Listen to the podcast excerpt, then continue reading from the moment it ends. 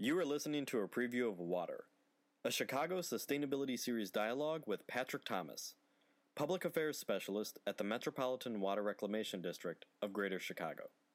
Recorded on May 24th, 2016, at Clique Studios.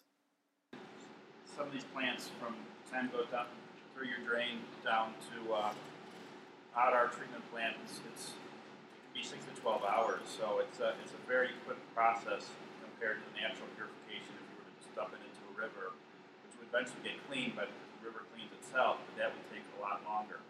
Um, but you know, there's a, a lot of things we could all be doing. A lot of people don't think about. You know, when it's raining, you think, well, I can just shower all day. There's plenty of water just going to the lake, but it's just quite the opposite because you're um, you're contributing right to that, that sewer flow that I was talking about before, where whereas you're getting more and more water only from the storm, but from you guys showering for 35 minutes and contributing right to the combined sewer flows. That if our treatment plant can't keep up with this massive rains you're getting these days, then you know where that's going. It's going into your your waterways.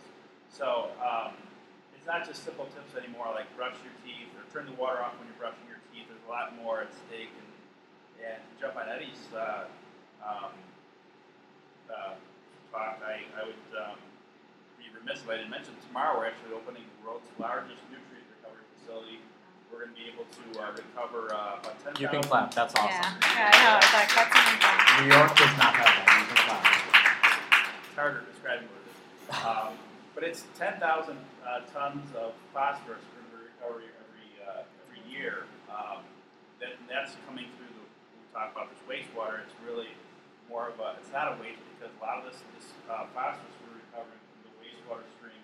It's going to be extracted and um, converted into a, a pelletizer that's going to be able to form a, a little uh, slow release fertilizer that's uh, soluble. It's much uh, more environmentally friendly.